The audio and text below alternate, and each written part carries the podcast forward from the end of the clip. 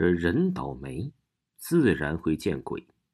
今天跟大家说的这个鬼故事啊，是当事人邵波亲口跟我说的。说完这个鬼故事之后，邵波就出事儿了。一年夏天，邻居邵波大约三十岁左右，从广东打工回来，带着一个漂亮的外地女朋友，自己全身不是阿迪就是耐克，还带着金项链。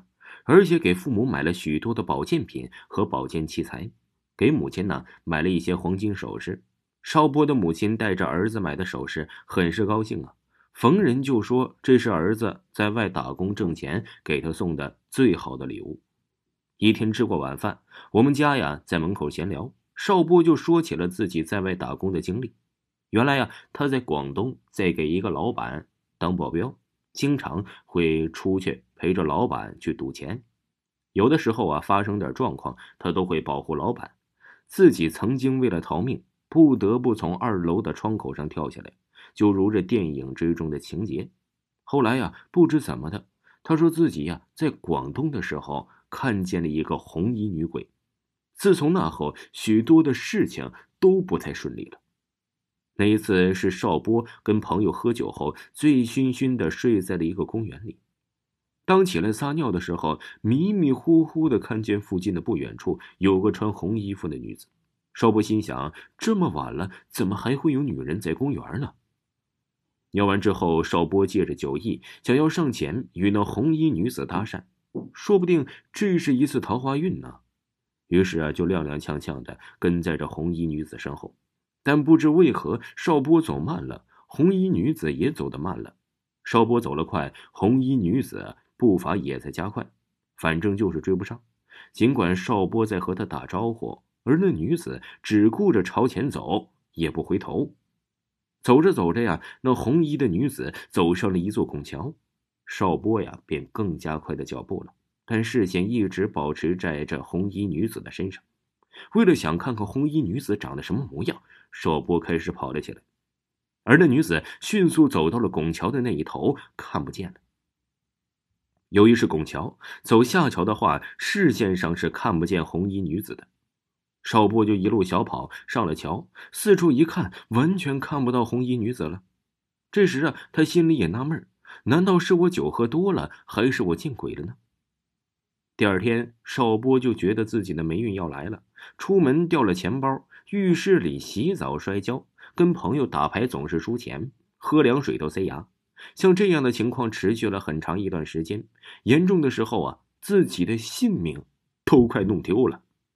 于是，他就决定回家来了，也认定了自己那天看到的一定是红衣女鬼，因为会看见鬼的人，一定是倒霉的。邵波讲完了他见鬼的经历之后啊，再叹了一口气，跟我爸说：“我准备过两天就出去了，在家待着也不是个事儿。”回家呀，主要是看一下父母。这时候，邵波的女朋友喊他了，邵波就回家里去了。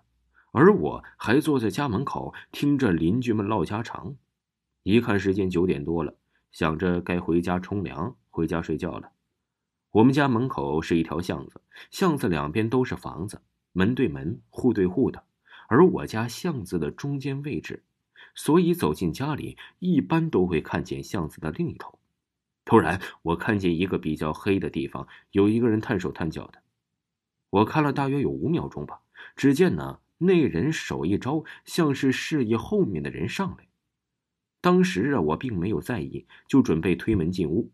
突然，背后传来了一阵急促的脚步声，大约五六名男子冲进了邵波的家。接着就听见：“不要动，你是邵波吗？”邵波的母亲吓得大哭：“什么事儿啊？我儿子怎么了？”其中一男子大声说：“什么事情？你儿子知道。”接下来呀，整条巷子都安静下来了。可能大家都在等着事情的结果。不一会儿，邵波家的门开了，邵波双手被反扣在身后，鞋都没有穿，就那些人带走了。后来才知道啊，邵波伙同着自己的朋友，在陪同老板外出赌钱的时候啊，把老板所在的几十万现金抢了之后啊，就回家了。但是听他的朋友说，他在那段时间，他的声音一直都像个女的声音，而且晚上啊也能看见，好像一个女子在跟在他身后，好像在操纵着他，拿他当提线木偶一样。原来邵波呀，那次并不是真正的回家，而是一次逃亡。